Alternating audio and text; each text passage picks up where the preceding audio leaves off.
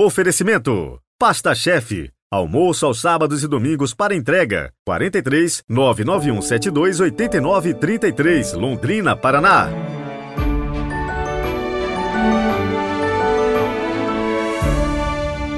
Louvado seja nosso Senhor Jesus Cristo, para sempre seja louvado. Hoje é quarta-feira, 14 de junho de 2023. Hoje é dia de rezar por você, pelas suas intenções. Então, sintonize conosco nas orações e juntos peçamos a intercessão de São Pio de Pietreutina. Rezemos.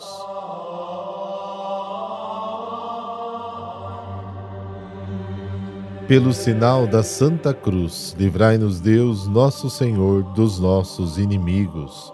Acendei, Senhor, em nossos corações a claridade da vossa luz, para que, andando sempre no caminho de vossos mandamentos, sejamos livres de todo erro. Amém.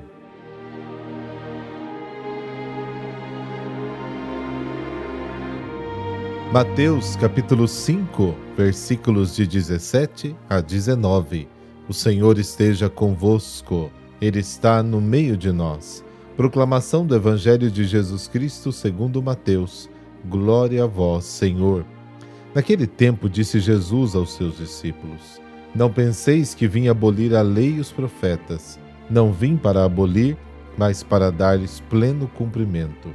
Em verdade eu vos digo, antes que o céu e a terra deixem de existir, nem uma só letra ou vírgula serão tiradas da lei, sem que tudo se cumpra.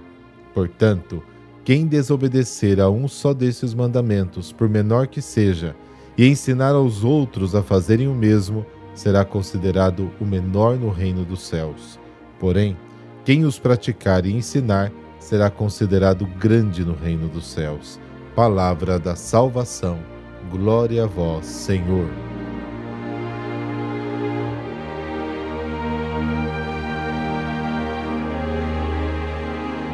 Jesus cumpre as Escrituras realizando em sua pessoa o que diziam sobre ele.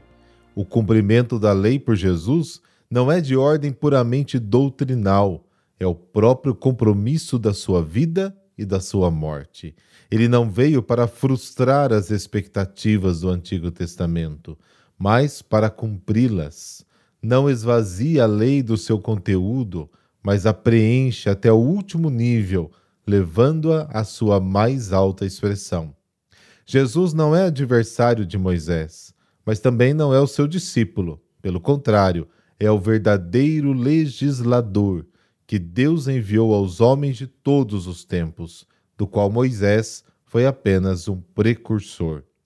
Com a vinda do Messias, Moisés é convidado a se retirar. Mateus capítulo 17. A lei era incompleta não porque não expressava a vontade de Deus, mas porque a expressava de forma imperfeita e inadequada. Mesmo os mínimos detalhes da lei conservam seu valor eterno, sobretudo se a lei for aquela renovada por Cristo. Jesus cumpre a lei, que manifesta a vontade do Pai amando seus irmãos. O amor não descuida um único detalhe. Antes, manifesta sua grandeza nas mínimas atenções. As realidades mais sólidas, o céu e a terra podem cair, mas nem um pingo da lei cairá. Ou seja, a menor partícula da lei até que seja implementada completamente. Não se trata de salvaguardar o cumprimento do código até as suas prescrições mínimas, mas de compreender o seu conteúdo profundo que sobrevive no Evangelho, o amor, com a proclamação do Evangelho, o Antigo Testamento não termina, mas se concretiza no Novo Testamento.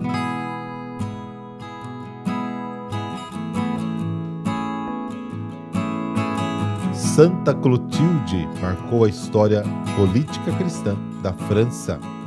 A santa que celebramos neste dia marcou a história da França, já que era filha do rei Ariano.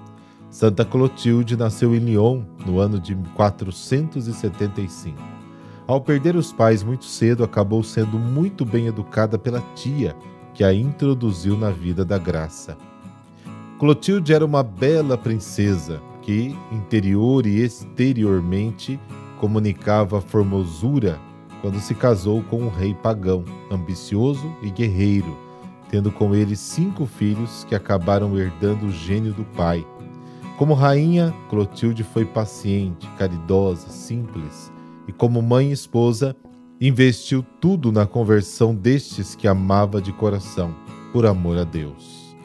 O soberano se propôs a conversão, caso vencesse os alemães que avançavam sobre a França. Ao conseguir esse fato, cumpriu sua palavra, pois, tocado por Jesus e motivado pela esposa, entrou na catedral para receber o batismo e começar uma vida nova. O esposo morreu na graça, ao contrário dos filhos, revoltados e mortos à espada em guerras. Dessa forma, Santa Clotilde mudou para Tours, empenhou-se nas obras religiosas e ajudou na construção de igrejas e mosteiros, isto até a sua morte em 545.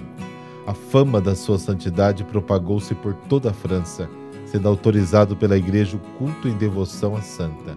Sua memória tornou-se um exemplo para o mundo católico e Santa Clotilde passou a ser venerada no dia de sua morte.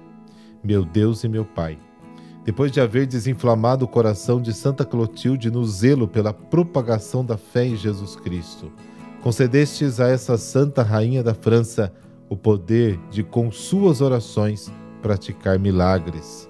Pelos méritos de Santa Clotilde, concedei-nos, Senhor, o consolo e o remédio a todos os nossos males, aflições, tristezas, embaraços e perigos. Dignai-vos confirmar-nos na vossa fé até ao fim de nossa existência. Amém. Abençoe-vos o Deus Todo-Poderoso, Pai, Filho, Espírito Santo. Amém. Excelente quarta-feira para você e até amanhã.